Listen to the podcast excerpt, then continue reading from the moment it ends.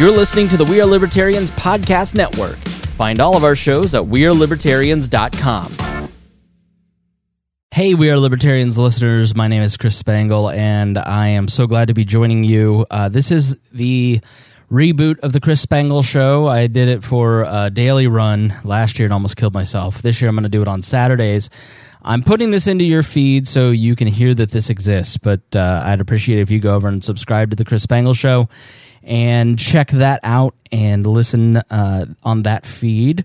Uh, it's a totally different, it's not totally different, it's me talking. Uh, which is a lot of We Are Libertarians, but We Are Libertarians is an ensemble show and the Chris Spangle show is just going to be me talking and monologuing. And so that's why I don't want to make it a second episode of We Are Libertarians. I want to make it its own thing because it is slightly different. And if I have learned one thing about podcast audiences is that they don't like you getting their peanut butter and their chocolate and they like to separate things out and if you want all the shows you can go get the network feed which has all the We Are Libertarians epi- network shows like Gingerarchy, Boss Hog, Brian Nichols, The We Are Libertarians, Libertarian Politics and Policy, Libertarian Debates, Tad Talk, if he ever did one. Uh, all of that is over on that network feed, which you can get at wearelibertarians.com. So uh, please go subscribe to the Chris Spangle Show feed. It, just search for it in any podcast uh, place, and you'll find it there. And uh, that's this is just your freebie. I'm just giving you a taste but uh, you'll have to go and subscribe to that feed to get the weekly show. So thanks, listeners. I appreciate you. And thank you to our Patreon uh, folks for making this possible. Listen to We Are Libertarians at WeAreLibertarians.com. My name is Chris Spangle, and I host a show where we talk about the stories you and your friends are talking about, and then we give you libertarian solutions so you sound smarter when you're talking to your friends. We're going to make you sound like a genius. Tune in now at WeAreLibertarians.com.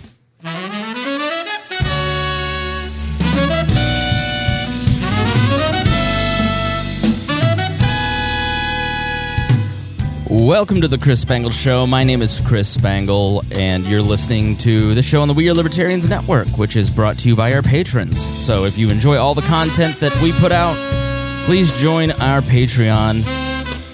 Now, it's been a while since I've uh, really about a year since I've done one of these episodes, and this this feed has long been one of those feeds where I'm just like, I don't know what to do with this.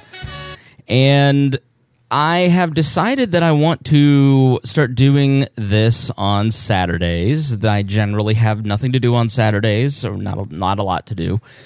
Uh, and I want to begin doing a weekend show, essentially, uh, that's fairly short, kind of a cleanup on what we talk about on We Are Libertarians, but also uh, to practice for hosting my own radio show. To be honest, there's a big difference between podcasting and radio. You wouldn't think that. If you host a talk show, it is uh, usually one person monologuing, like I'm doing now, talking into a microphone. You've got time breaks, you've got all kinds of live production. And, you know, I've made no secret of that's my eventual goal. That's what I want to do. That's what I've been training for the last 20 years to do reading news, working in politics, working in radio and I've I've gotten an education that few people could pay for in in the jobs that I've had and the people that I've been mentored by, uh, and so the only the only thing that uh, could prevent that is me, and so that is why I'm going to be here on Saturdays. Doing this, we will eventually roll out uh, a little more format, a little more structure. Um, but I, I didn't get that together this week, and so I was like, you know, I, I should just blow this off and go to the state fair, and I said, "No, you can't do that because if you're going to say on the sh- on the big show, you're going to make a promise, I'll be here Saturday, you're going to do this, then you better do it. If you're going to do it and you've decided to do it, you ought to do it." And so that is why I am here, and uh, the, you know, I uh, I love doing podcasting. I love doing radio. I love talking to you folks. It has been a truly incredible year for me. Uh, you know, a couple years ago, it was really kind of like, and I've talked about this on various shows, but it, it, it was a situation where I had for a long time been kind of the comedic lead of my own show and had a lot of smart people on and asked them smart and smart ass questions and talked to them about a lot of different things. And I, I didn't have, um, I, I mean, I, I've always read a lot. I've always kind of studied what we were talking about, or read books, or paid attention in the news, or listened to podcasts. But you know, I haven't put in the work like I've put in the last couple years, where I'm doing a lot of the prep. I'm running the the research team that we have. You know, Sam Schultz, our lead researcher, put together the show notes. He's been amazing in, in helping me do some of this stuff. Uh, you know, I pick all the topics, and then he helps kind of support with an outline of what we're doing on We Are Libertarians and now the Chris Spangle Show, and and it's just been phenomenal to work with, you know, a dozen people really to put together what we do on We Are Libertarians. But at the core of it is me reading and keeping up on the news and trying to make sure that when I sit behind this microphone, I'm taking your time seriously. You're learning something. Uh, you're learning the output of what I'm learning, really, and we're trying to make better arguments for liberty across the board. So now, many of you may not know who I am, or you may have heard me on other podcasts. Um, and I co-host the pot, the Pat Down. Uh, I'm involved in in a few different other projects, and some of you may have just searched my name and found this show. Well, let me explain who I am just a little bit. I am a libertarian. I live here in Indianapolis. Uh, libertarian is basically somebody who tries to look to the private sector to solve societal problems. And it's fundamentally what your parents taught you growing up. Don't hurt people. Don't take other people's stuff. Don't lie to them. Don't, you know, don't defraud them, uh, in other words. And uh, my parents didn't really ever tell me not to defraud people, but uh, don't be a fraud. It's not the 30s. Hey, listen to you. Don't be a fraud. Um, and so I have been working in the libertarian sphere and podcasting in the libertarian sphere since 2008. Uh, I've worked in talk radio since 2014, and uh, you know worked in the Republican Party before I worked in the Libertarian Party. I, I come from the right. I am culturally more right and uh, a Christian. I am not a Republican though, and it is always funny when you're sitting down with like an old Tea Party person and you're talking about how much you both love natural rights and the Constitution and the founding of the United States government. And then you go, and that's why we shouldn't be intervening in other countries. And this war, it really, we need to end these wars. And police brutality is out of control. And then their eyes just get as big as saucers. Or you're talking to a liberal and they think that you're just Sean Hannity. And then you say the same thing. And they, they just, they don't really know how to handle libertarians because we, we are unique. We, we don't start with a set of issues. I think a lot of times people begin with the idea of if I agree with these issues, then I'm in this camp, and if I'm uh, more in these positions, like kind of like I side with.com, if I agree with this politician, then I'm in this party, and that may be true for how other parties approach it. But with libertarians, we don't do that. We start from some basic fundamental principles. And, you know, for me, my basic foundational principles come from both my libertarianism and my Christianity. And that is that every every human being is inherently um, endowed by their creator with certain inalienable rights. You've heard that that every single person is given rights by virtue of breathing, and no government can take those rights.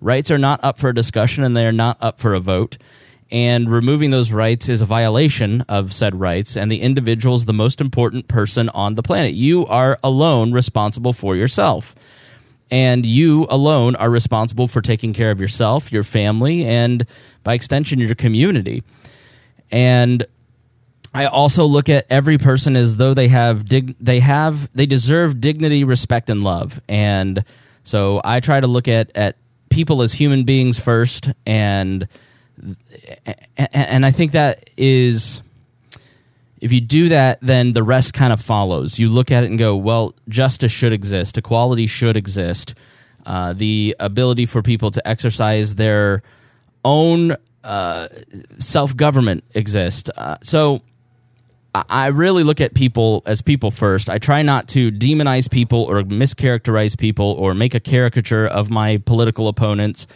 I think that somebody like AOC or Donald Trump. All right, let's take AOC. AOC is somebody that I think uh, does want power. Donald Trump does want power. I think they genuinely believe what they say. I just think they have bad ideas. I don't think that they're bad people. I try to not impugn other people's motives from the start. I try to understand where other other people are coming from and kind of examine it from that. I, I don't. I have been around so long that I try not to give into the debates of the day. Like we talk about the debates of the day, but in a different way.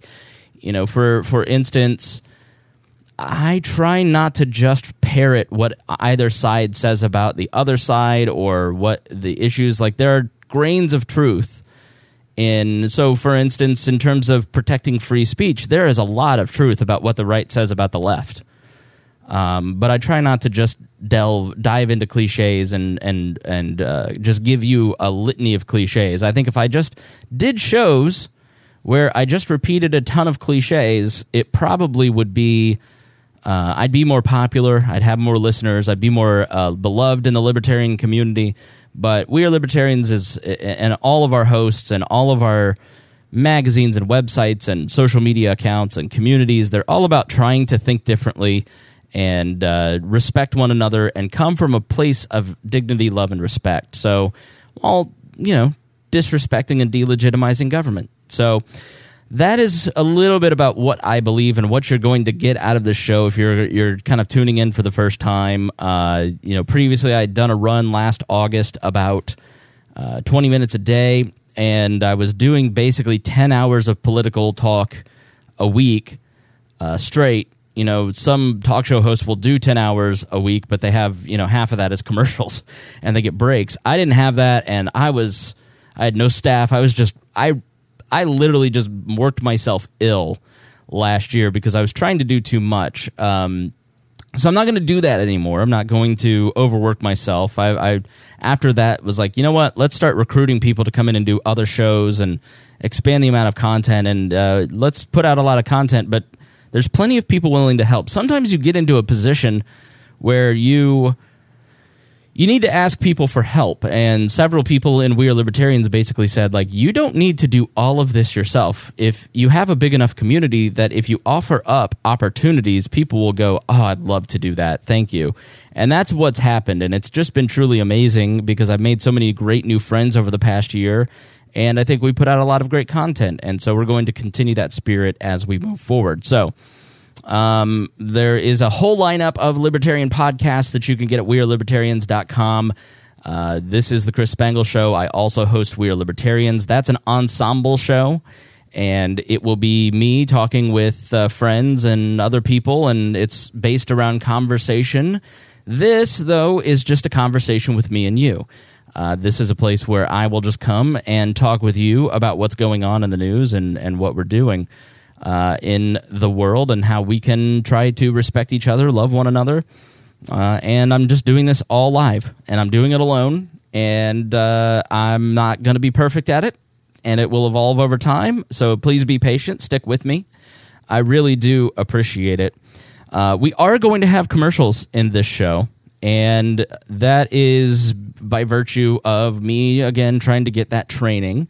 Uh, the commercials are promoting things that I love and promoting the other pieces of the network. Uh, so it's it's it, and we're going to try and make them funny for you. We're not going to try and make it boring, and they're not going to be very long. But uh, it's just going to give me a break, and so I can take a drink, maybe pee, check my Facebook, you know that sort of thing. Uh, uh, so yeah, that is pretty much what we're doing, and uh, that is the the game plan. And after we come back from this break, I'm going to talk about mass shootings, the cause of mass shootings and signs that you can look out for. So, with that, please stay tuned and we'll be right back. Are you tired of banging your head against the proverbial wall of politics and getting nowhere toward actually making your life more free? Are you tired of interview podcasts that have the same guests as every other libertarian interview podcast out there? Are you tired of hearing the same news stories that you can hear on the mainstream media? then you need to listen to the Lava Flow, where we don't do politics and we don't do the major stories that exist only to divide you. We talk about news that affects you and your freedom, and we work to find solutions that can actually help you to be more free. LAVA stands for Libertarian, Anarcho Capitalist, Voluntarist, and Agorist. And if you consider yourself to be in any of those categories, all of those categories, or just interested in learning about them, then the Lava Flow podcast is for you. Check us out at thelavaflow.com. The Lava Flow Podcast, channeling the flow of information to the libertarian, anarcho capitalist, voluntarist, and agorist community. The Boss Hog of Liberty podcast is the latest hit on the We Are Libertarians Network. Each week, Jeremiah Morrill and Dakota Davis explore life in Henry County, Indiana. It's a show about our circle of friends, public officials, and our experiences. 80% observation, life, humor, and 20% politics. Boss Hog of Liberty is the day to day happenings of Henry County, Indiana, which is just like your community. Add us on iTunes and sample us today. Dear we are supported by listeners like you. Donate per episode through Patreon at WeareLibertarians.com. All right, welcome back to the Chris Spangle Show.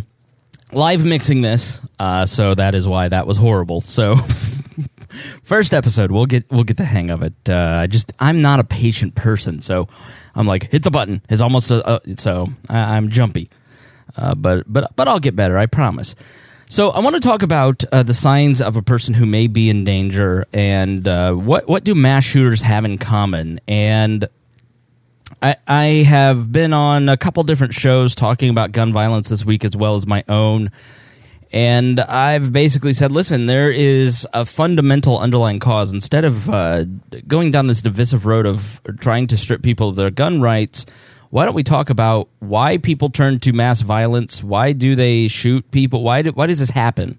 Why do people join ISIS? Why, you know, why does white supremacist terrorism, as we saw in El Paso, happen, or, you know, just deranged sensualist violence in Dayton happen? And let's take a look at those issues and then start working our way back and see if we can prevent some of these tragedies by actually coming together to solve some of these problems. But that requires us to understand some of the signs. And I felt that it would be helpful for us to have a discussion about that today and to talk about why exactly a mass shooting takes place and what is the psychology of a person that does that. And this is just the beginning of that conversation. I I intend to do more shows around this topic and give you information. So I, I just think that the the pro gun argument usually falls flat because it just screams give me don't take my rights don't take my rights. And i don't feel that that is a compelling argument to people who are okay with taking your rights. And so the goal always is to find the arguments that will persuade people to fix the problem that is taking place in society while also protecting people's rights, be it First Amendment rights, the right to privacy, your right to protect yourself, your right to free expression and free organization, uh, free movement. Uh, how, how do we protect rights and solve problems at the same time? And I think that we are, as a movement, not doing a great job of that uh, and we, I, I, want to be part of that solution. So that's a little bit about what we're going to talk about today. Um, so, th- is there any research on mass shootings? That was the first question that we really asked ourselves and started looking into. And there is. There is some research on it. I'd love to see more and understand a little bit more about this. If you do know of it out there, please send it to editor at wearelibertarians.com. Uh, so the research shows that incidents like we saw in El Paso and Dayton typically happen in clusters and they tend to be contagious. Uh, now, intense media coverage c- tends to drive the contagion. So that right there is the first step. But here's the problem. The media, which is typically, you know, your CNNs, your New York Times, your mainstream media is so hellbent on stripping you of your gun rights that they're probably never going to enact one of the solutions which is don't cover this at the level that they're covering it.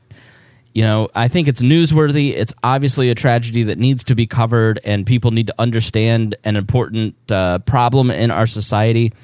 But it is taken to a level where shooters are given fame, and that drives a lot of uh, further shootings. The Dayton shooter flat out said that part of why he did it was because of the El Paso shooter.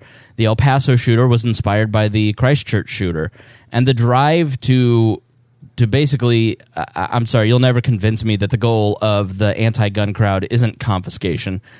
Uh, the the confiscation crowd is basically using these in a ghoulish way to try and strip people of their rights, and that in an effort to do that, they are actually creating part of the problem with the, with the media coverage. So back in 2014 and 2015, researchers at Arizona State University analyzed data on causes on cases of mass violence. And the lead, researcher Sherry Towers wanted to know whether causes of uh, mass violence cases of mass violence, excuse me, spread contagiously like in a disease outbreak. Quote, what we found was that for the mass killings, these are high profile mass killings where at least four people are killed, there were significant evidence uh, evidences of contagion. We also found significant evidence of contagion in school shootings. Now, Jillian Peterson, a criminologist at Hamline University, found similar results in her research. Towers and her colleagues also found that what sets apart shootings that were contagious was the amount of media coverage they received. She also found that there is a window when a shooting is most likely to lead to more incidents, about two weeks. Uh, we'll put in the show notes the link so you can see the results for yourself. It's a form of social contagion, says Peterson, somewhat like a suicide contagion. That's when a high profile suicide leads to more people taking their own lives. For example, following the suicide of actor Robin Williams, researchers documented a 10% spike in suicide in the months following his death. Vulnerable individuals who are already struggling with suicidal thoughts read or watch news reports of an actor's death and then they took their own lives.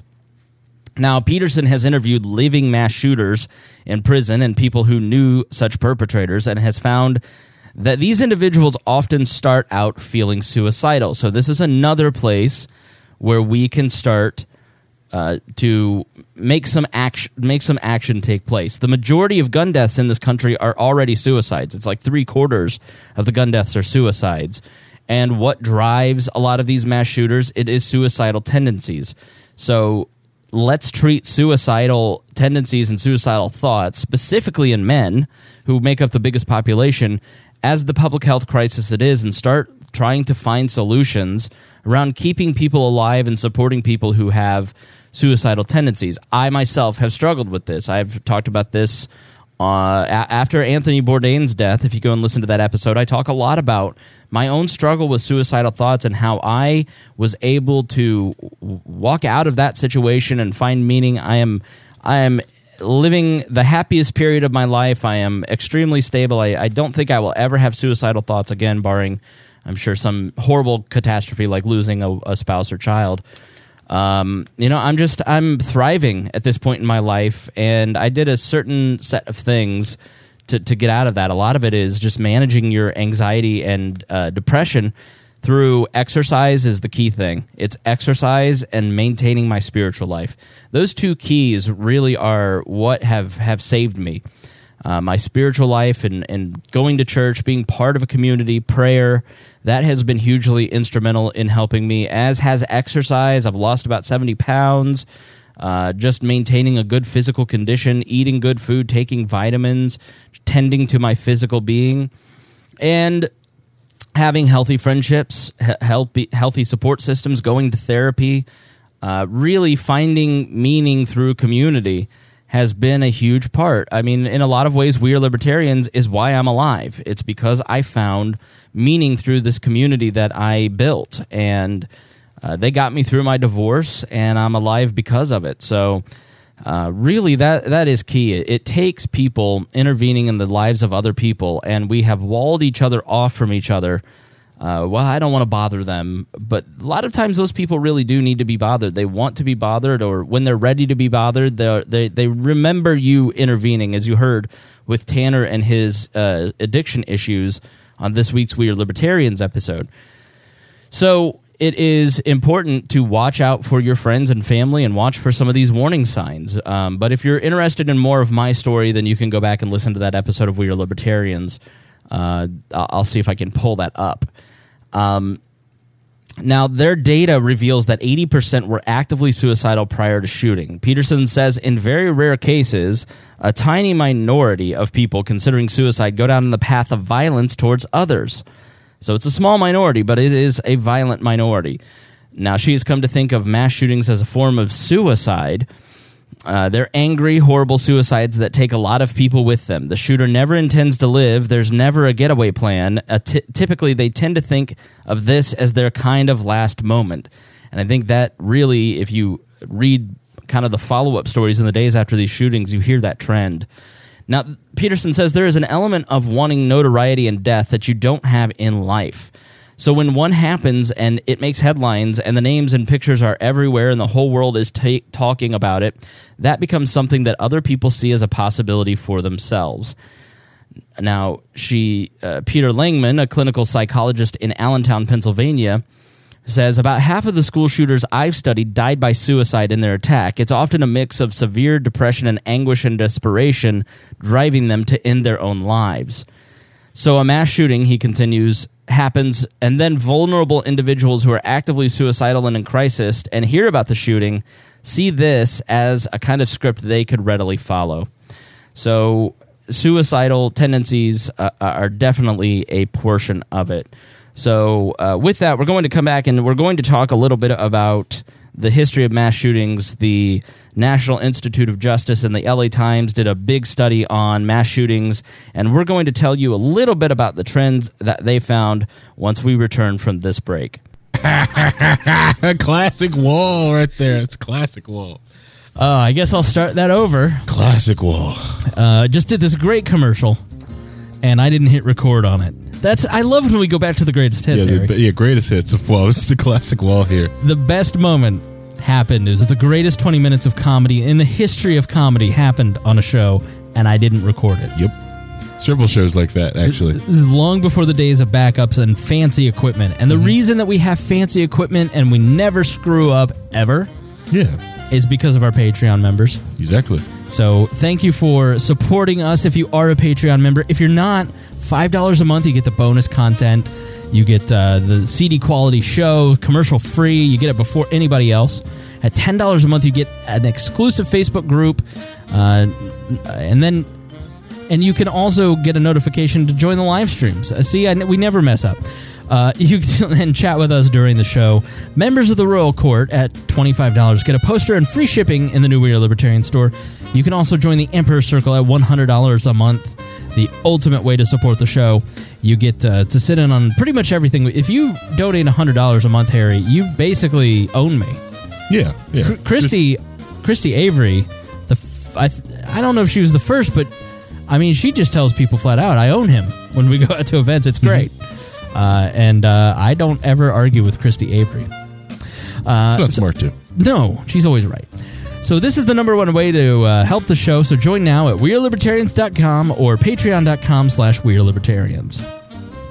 It's time to shake up your podcast feed, folks, by subscribing to Lions of Liberty, the only libertarian variety show out there. Spend Mondays with me, Marc Clair, as I feature in depth interviews with great names in the libertarian community and fun roundtable discussions. Electric Liberty Land with me, Brian McWilliams, every Wednesday, your weekly dose of comedy, culture, and liberty. and Felony Fridays with me, John Odermatt, where I expose injustice in the broken criminal justice system.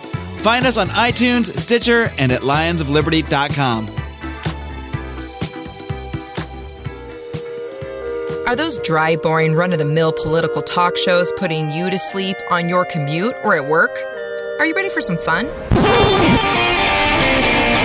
Look no further. Blast Off with Johnny Rocket is a Seattle based podcast expressing viewpoints of free markets, voluntary exchange, badass music, wicked banner, and of course, drinking. The Blast Off doesn't shy from the truth, but always brings the party. Let's rock and roll, Raylene. Bring it on, Johnny. You can check us out at thelaunchpadmedia.com forward slash blast off. Again, that's the launchpadmedia.com forward slash blast off. Launchpad Media. Always launching ideas in your direction.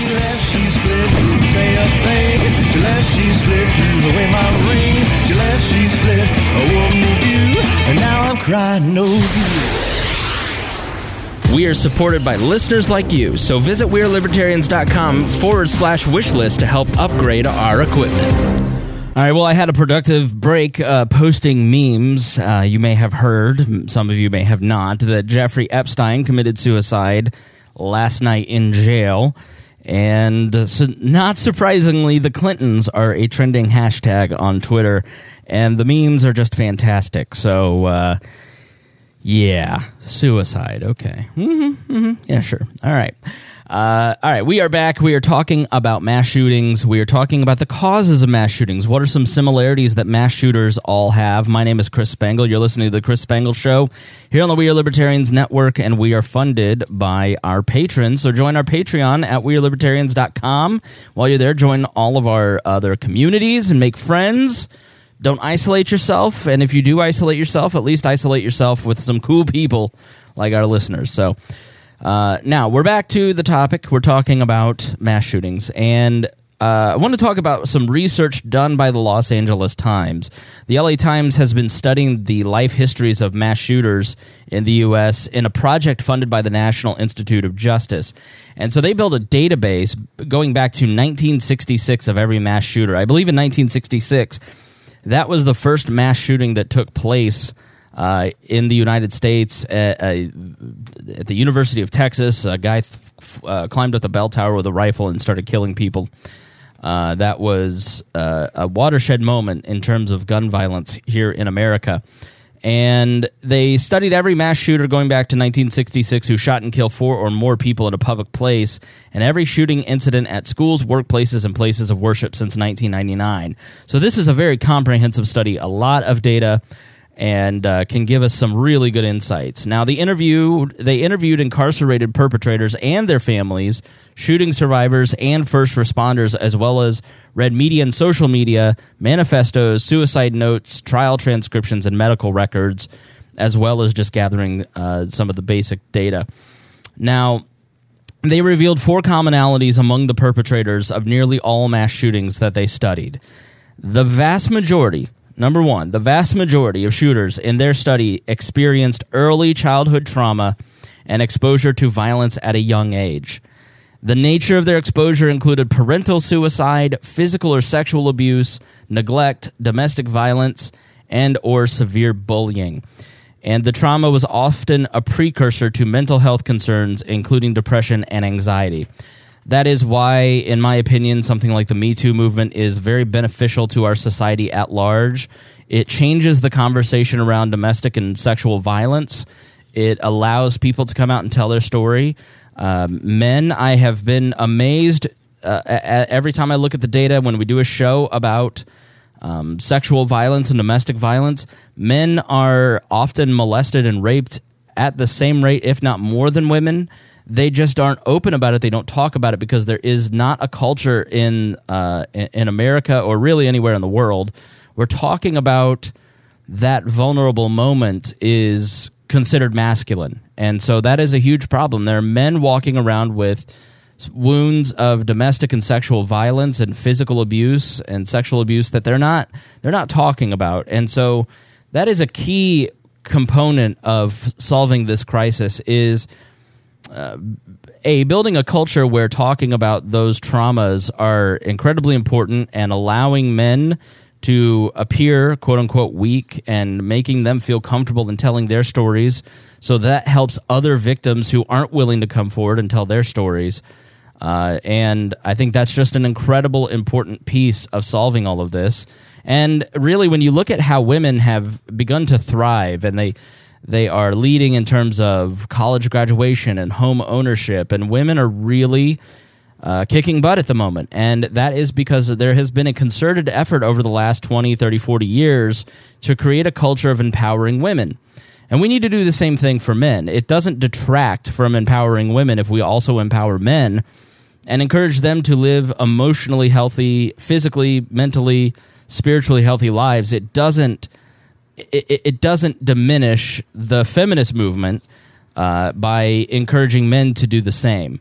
And I think that we, we all need to be very careful about how we talk about masculinity, how we talk about men, and how we talk about uh, a, a, lot of different aspects from all angles, in not signaling to men that it is not okay for them to talk about their past traumas. It's just incredibly important. If you're listening to me, if you're hearing the sound of my voice, if you're a victim of childhood trauma, of any sort, if you're a victim of parental suicide, physical or sexual abuse, neglect, domestic violence, severe bullying, these wounds can be fixed. Just as I went through it, as I went through four years of therapy, I continue to go. Uh, you can live a healthy, happy lifestyle. You can live in a way that isn't a prison, and that pain can be relieved through the gift of talk therapy and just opening up about your past traumas and your past wounds. So I highly encourage you to take that step. It is not a weakness to be emotionally healthy and to continue to live a, a, healthy life. It's really the strongest thing a man can do is take responsibility for his own life. And that begins with taking responsibility for his own brain, his own words, his own thoughts and actions. Now, the second point that this study found in uh, from the National Institute of Justice and the LA Times in their survey of mass shootings, practically every mass shooter studied had reached an identifiable crisis point in the weeks or months leading up to the shooting. They often had become angry or despondent because of a specific grievance. For work shooters, uh, a change in job status was frequently the trigger. For shooters in other contexts, relationship rejection or loss often played a role. Such crises were, in many cases, communicated to others through a marked change in behavior, an expression of suicidal thoughts or plans, or specific threats of violence. So, one of the things that we need to do is create, um, uh, again, a culture in America of uh, if somebody expresses to you that you are suicidal, do you know how to handle that? If somebody says that they are feeling violent tendencies towards someone, or you can tell there has been a marked change in somebody's behavior, a deterioration, a spiraling. Uh, in the case of um, you know being around victims of domestic violence, there's a very real pattern of spiraling in their violent spouses, ex spouses. And how do we handle that? How do you handle that? Do you call the police? Do you hire a lawyer? Do you call a mental health professional? Like, do you call your insurance? Do you go to a therapist? There's very little in ways of uh, intervening in that situation. We have thousands of violent deaths in domestic violence because there are there are thousands of women who have no idea how to handle a violent ex because the system that we have created d- isn't set up for that. Because like and I get it it's what is it a pre-crime a thought crime? You're going to arrest somebody for a thought crime? It's and I'm not talking about legal action. I'm talking about how do, how do we create a network of solutions or uh, uh, uh, you know privately funded interventions that, that can really help uh, protect people. That that's what things like the Julian Center the women's shelter here does you know, and I, I read that the Dayton shooter, I believe it was the Dayton shooter's mom, had contacted police. You know, if you look at the Parkland shooter, his mother had called the police several times. The FBI had interacted with this kid, and nothing was done about it. There was there, you know, so for the people who are constantly talking about background checks and red flag laws, it's like, you know, our system is failing in some of that, and that's why I think the red flag laws come up. I am not a fan of red flag laws. I believe that the the propensity for abuse of this system is incredibly high. You have the governor of New York saying that he wants to create a national mental health database. And so somebody who has been open about their suicidal thoughts, but is perfectly stable and perfectly happy in life and perfectly responsible and a productive member of society, uh, but still t- takes SSRIs, antidepressants essentially, there's a likelihood that I would be included in that mental health database and denied uh, a weapon. I have I have a fundamental right to protect myself, and I'm a response. I would be a responsible gun owner should I own one. So uh, there's there's a ton of uh, potential for abuse. So I see the do good impulse in that, but it does concern me when we're talking about stripping people's rights away. You know, the, the, the idea that we're going to close down entire websites or really close down an entire ideology and conservatism that everybody everybody must be progressive for there to be no violence in the world. Haha. Uh, which is sort of what some people are inherently pushing um, by tying literally every conservative to white supremacy. It's bizarre. Um, all that does is just kind of feed that idea. Uh, oh, Amazon Man's here. Uh, sorry, that scared me. um, the cats are freaking out now. The, the, someone just knocked on the door to drop off a package, and Every time that happens, Muffins just goes right into attack mode. So she is she's the little weakling of the two cats, and the strong one hides, and the weak one rises up to protect. It's so cute.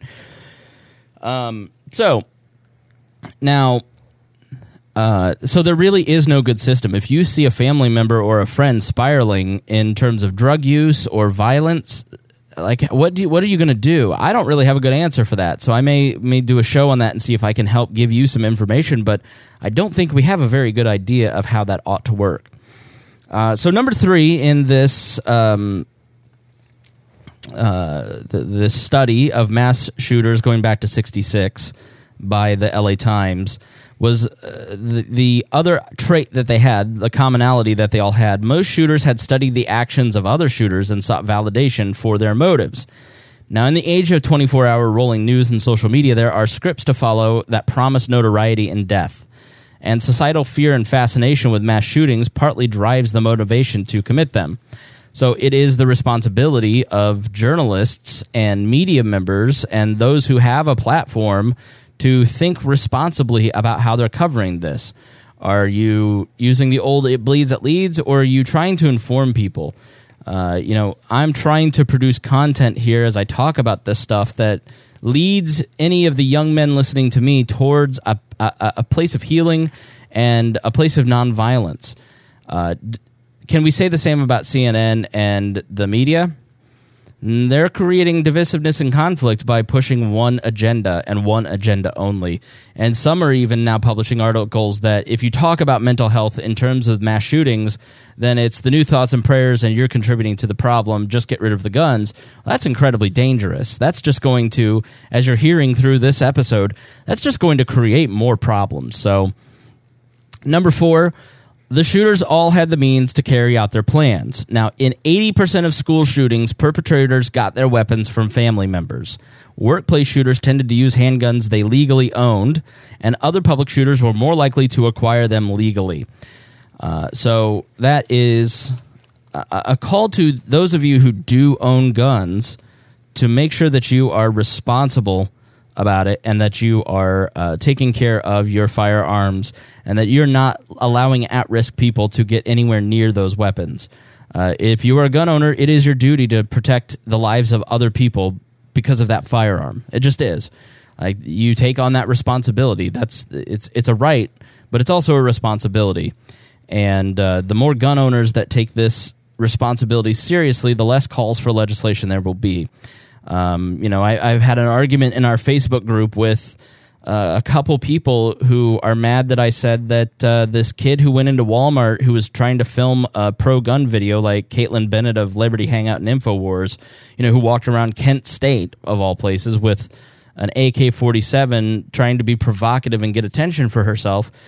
Uh, so he walked into a Walmart days after a shooting at a Walmart with an AK 47 and his camera and body armor.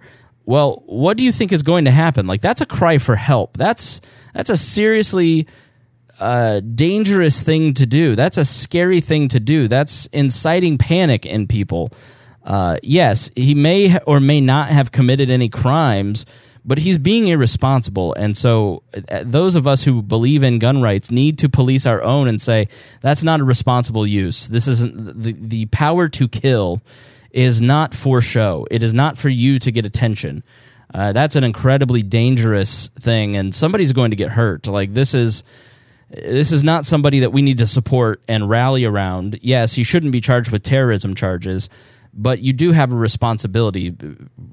Individualism requires reason, and there's nothing reasonable about what that person did. So, all right, we are going to take a short break and then we will finish up on this topic. So, stay tuned. We'll be right back. Harry, what are you doing? Playing Deep Space Waifu. Is this an actual game? Sure is. I'm going to do it. I'm put on one hand mode. Okay, don't do that in the middle of the studio. What? It's, it's How? So, what are you trying to get yourself a waifu? Yeah, yeah. Well, you defend your waifu and you try to undress her with the with the guns. It's really cool. All right. Well, I have no idea how to turn this into an ad for our Patreon, but I'm going to. How how do waifus and Patreon go together, Harry? Well, you know, if you like your waifu and you want to support it, you should just also support We Are Libertarians. Why? Because if you don't, you know, your uh, your your your waifu gets you know attacked by bombs and things like that, and you got to be able to defend her. Please support our waifus.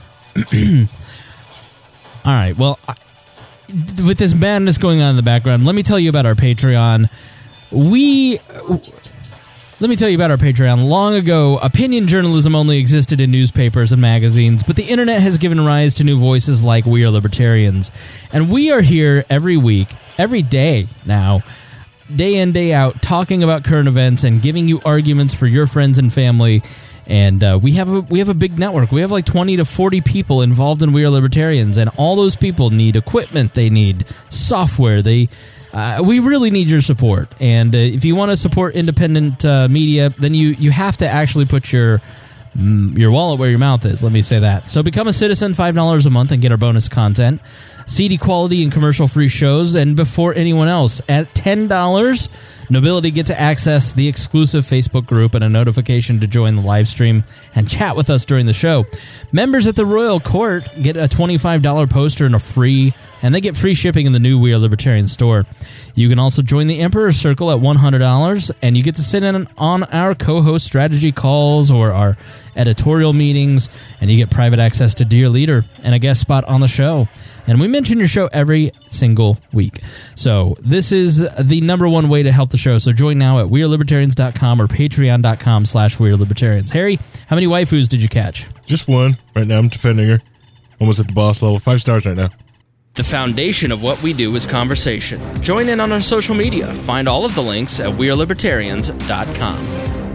All right, everybody, we are back here on uh, the Chris Spangle Show. I almost said We Are Libertarians, but you're on the we're on the We Are Libertarians network. I am Chris Spangle, and uh, you're listening uh, it- it- live. It's it's all mixed live. We're, it's a brand new experience here for you listeners and for your host.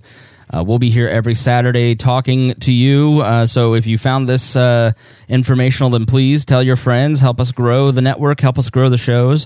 And you can find all about We Are Libertarians out at wearelibertarians.com. Uh, all right. So we are talking about an article uh, by the LA Times. It's really a study found, uh, excuse me, mushmouth. Uh, the National Institute for Justice did a survey of every mass shooter since 1966, and they had found some uh, some various trends. And like I like we said, it was childhood trauma. It was uh, an identifiable crisis point. It was studying other shooters and their motives, and they all had the means to carry out their plans. And so, if we want to stop mass killings and we're only looking at guns, we're only looking at number four, and there still is number one through three in terms of solving the crisis. And if you solve, if you help intervene early in one and two, then you can uh, eliminate the need to even act on three and four. So it's just incredibly important that we start changing our discussion about things that will actually work and that everybody will participate in that will benefit anybody. If if somebody is suicidal, if somebody has childhood trauma or adulthood trauma, and we build a culture where we're intervening in people who are at crisis points, th- they may not be killers. You know, it's not just about stopping mass killings. It's improving the life of, of all Americans, of all human beings, really. Uh, so I really think that we need to put our money and effort towards helping people heal from suicidal tendencies, childhood trauma, uh, depression. It's really the root of why the life expectancy in America has gone down for the first time in the last two of the last three years. Uh, it's because sui- deaths by despair, drug deaths, uh, suicides, mass killings like this. It's it's why that is increasing. Uh, and so, if we can solve the root of the issue, then we can solve the issue in itself without taking anyone's rights. So, criminologists Jillian Peterson and James Densley found patterns emerge amongst school shooters. Now, all of the K 12 school shooters or would be school shooters since 1966 were male between the ages of 12 and 17. The majority were white, and nearly all, 91%, were students or former students of the targeted school. All mass shooters since 1966 had a large number of risk factors for violence. 45% had witnessed or experienced childhood trauma. 77% had mental health concerns as evidenced in a prior diagnosis, previous counseling or hospitalization or medication use. 75% had an interest in past shootings as evidenced in their writing, social media posts, or other activities. 87% showed signs of a crisis as exhibited in their behavior before the shooting. 78% revealed their plans ahead of time, often on social media. 80% of mass school shooters were suicidal. 52% of mass school shooters killed themselves. 15% were killed by police, and 30% were apprehended. The remaining 3% are unknown. Uh, now, Michael Stone, Dr. Michael Stone, a forensic psychiatrist who maintains data on some 350 murderers going back more than a century, says about one in five mass murderers show evidence of psychosis. One in five.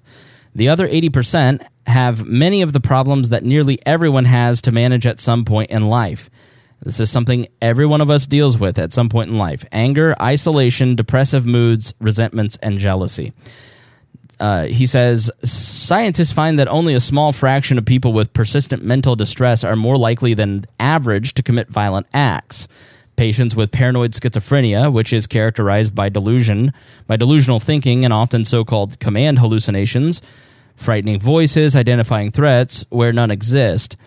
Uh, people living in this kind of misery are far more likely to be victims of violence than perpetrators, but they can act violently themselves, especially when using drugs or alcohol. So hopefully this gives you a better understanding uh, of what's happening. The scary part, I think, for most people is that there is. Um, there's no easy solution, and the solution to solving these problems requires work from all of us. And those of us who are, as I've always said, the idea that uh, I am trying to legislate what is going on in a person's life in California is ridiculous. Uh, the idea that I'm trying to manage the life of somebody in Syria is ridiculous the reality is that each of us individually can only really manage our communities in terms of our prehistoric brains. And so the 100 people in our sphere, the friends and family that are in our sphere, our coworkers, that that's our reality and these mass shootings are only going to be uh, lessened. I can't say eliminated because I don't feel that there is a way to eliminate them completely. Mass killing will always take place. It has always take place, taken place, and um, takes place at a, at a mass scale in the name of governments. Um, but mass killings will never be totally eradicated, and they are clearly understandable, preventable. If we do a, a few of these things, if we actually get this information that I've just shared with you out to the public, we stop arguing over one of the solutions, you know, in terms of limiting access to people that have firearms. That that that's like the least effective of the four tendencies, the commonalities that these that these folks have. And if we can build a culture of intervention for our friends and family and coworkers that we can see are in trouble, and in and I'm not calling for government solutions. I'm calling for private solutions and people to put their minds and brains together to figure out how we can solve some of these interventions that's going to eliminate so many problems. That's going to eliminate abusive relationships. That's going to eliminate drug. The Boss Hog of Liberty Whoa. podcast. Um, I was counting off on fingers and scared myself. Uh, if we can, if we can just eliminate a lot of these problems, then a lot of lives will get better. Domestic violence lessens, drug use lessens, the um, deaths and mass shootings lessens. It, you know, gang violence will hopefully lessen and although the drug war plays a, a hard a big part in that um, terrorism at large will lessen. Violence across the board will lessen. And so it's up to each and every one of us to take this information and decide how we're going to do that and how we are going to um, help each other live better lives and help protect uh, each other from uh, either hurting themselves or hurting others. So uh, with that, I thank you for listening to the Chris Spangle Show this week. I appreciate you listening to all of the We Are Libertarians shows, which you can find at WeareLibertarians.com. My name is Chris Spangle, and I appreciate you being here. Please share this, share this with your friends, and say, hey, this is a look at gun violence. That uh, this is the trends that we all have in mass shootings, and uh, let's start here. So if you if you got something out of this, if you learned something, then please share it with your friends. And please tune in next week for the Chris Spangle Show. I'm Chris Spangle, and with that, I say have a good day.